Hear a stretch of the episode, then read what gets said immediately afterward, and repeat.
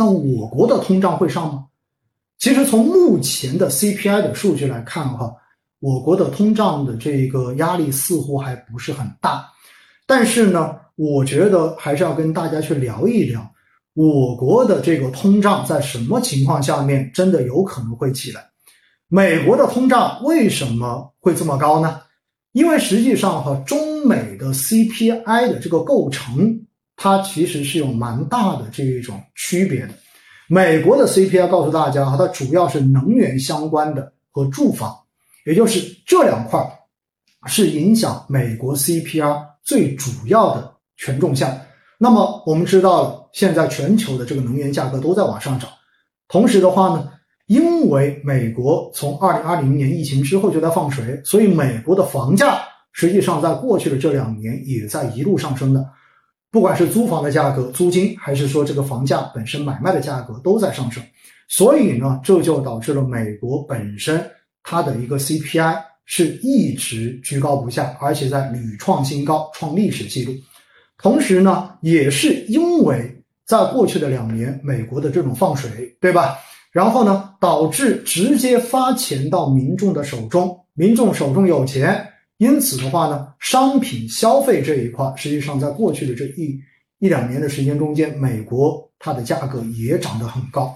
那么这一方面的原因呢，在应该是在去年哈，我的很多次直播，包括我的线下的这一种客户活动的时候，也有反复的跟大家去分析过背后的这个逻辑，对吧？今天就不花时间再去回顾，如果大家。没有听过的、没有了解过的，可以回头去找一找哈。就是去年大概这个时候的星空夜话的直播，应该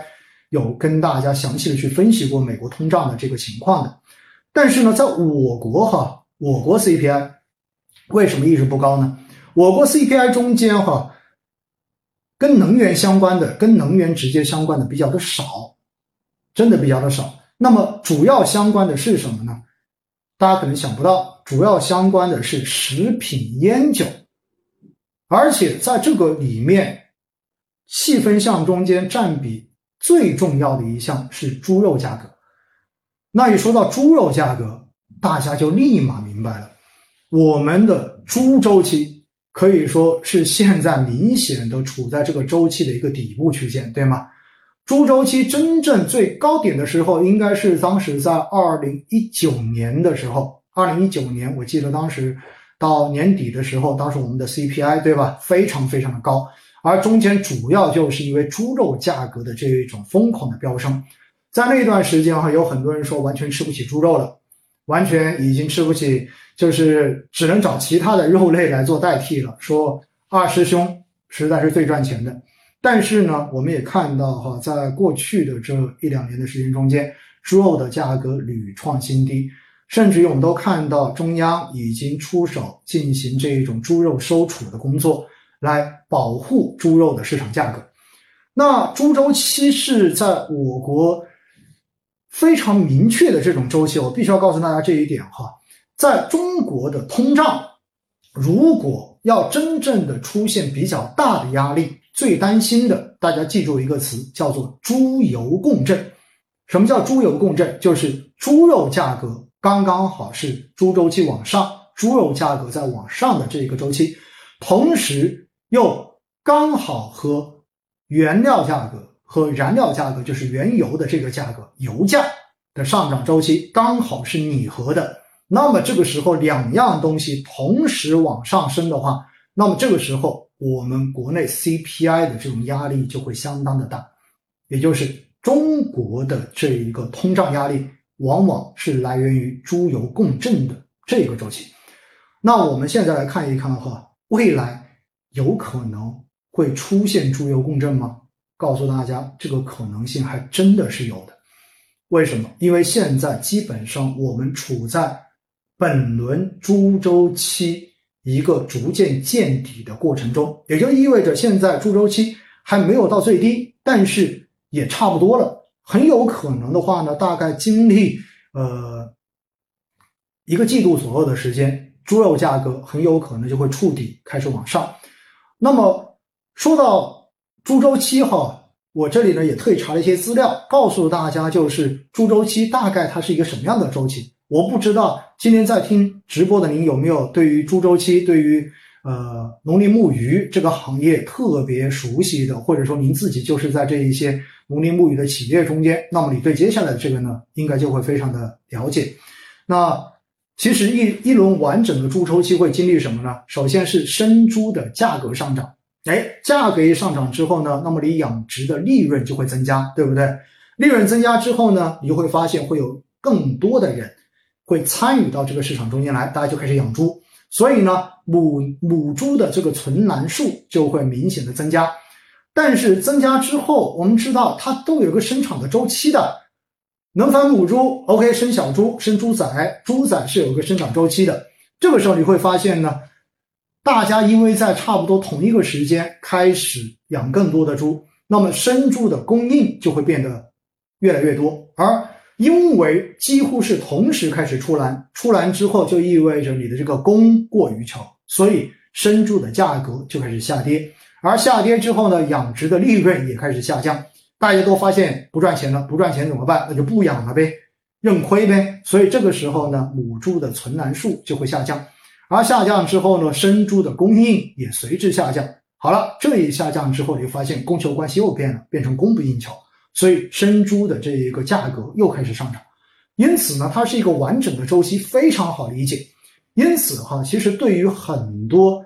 呃，我们当然如果说细分行业来说，对于养猪企业的投资，对于农林牧渔的投资，其实大家如果能够看得清猪周期的这个周期，要布局做投资还是比较简单的，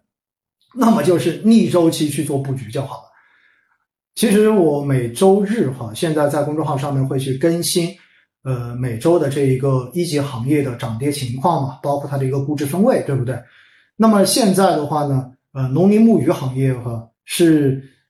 没有估值分位的，也就是它的估值分位为零。为什么呢？因为去年一年的这个猪周期的这种下行，造成的结果就是养猪企业在过去的这一年基本上全部都是亏损的。而且呢，只有这些企业能够在这种猪周期下降的过程中间，逆势的、逆向的去进行母猪的这个母猪的这个存栏的增加，也就是逆势的来扩张生产。那么这样子呢，才能够在下一波猪肉上涨的过程中间赚到更多的利润。而如果它顺着周期在减产的话，那么到最后的结果就很惨。就好像我们投资中间的追涨杀跌一样，所以实际上我们在投资农林牧渔的时候，哈，投资猪肉企业的时候，你如果大家会看季会看这些年报财报的话，可以去看一看相关企业在过去的这一年，在这一个投入上面，在这一个投入的细项上面到底落在了哪里。如果你发现它的这个能繁母猪的数量是明显增多的。那么，其实这样的企业在未来猪周期反转之后，它的这个盈利的预期就会来得非常的好。但是需要的是你必须要做逆势的布局。那么，这是从这个猪周期哈，我们又讲到了这个行业的投资，对吧？当然，如果你看不懂这一些，那么对于行业投资，我还是那句话，建议你要谨慎一些，好不好？那对于我国来讲呢，CPI 刚才讲到了，就是因为再过。一个季度，也就是二季度，很有可能这一轮的猪周期，猪肉价格会见底。从三季度开始呢，有可能猪肉价格开始逐步的往上走，也就意味着，如果在那个时候燃料价格、原油价格仍然是居高不下的话，那么我们在今年的下半年很有可能通胀的压力会逐渐的变得更大一些。那通胀压力如果一旦出来之后，实际上对于我们的货币政策，对于我们稳增长。在某种程度上面也是一个掣肘的因素，这一点的话呢，大家也要有一个清醒的认知，好不好？好了，另外呢，就是 C 呃 CPI 这一块呢，我想呃没有什么太多好去讲的了，反正大家就关注猪周期这一点，对于我国 CPI 影响是非常直接的。猪油共振，大家记住了，这一点是推动我国如果同时出现共振的话，那么我国的通胀压力可能会变得更大一些，这点大家要知道。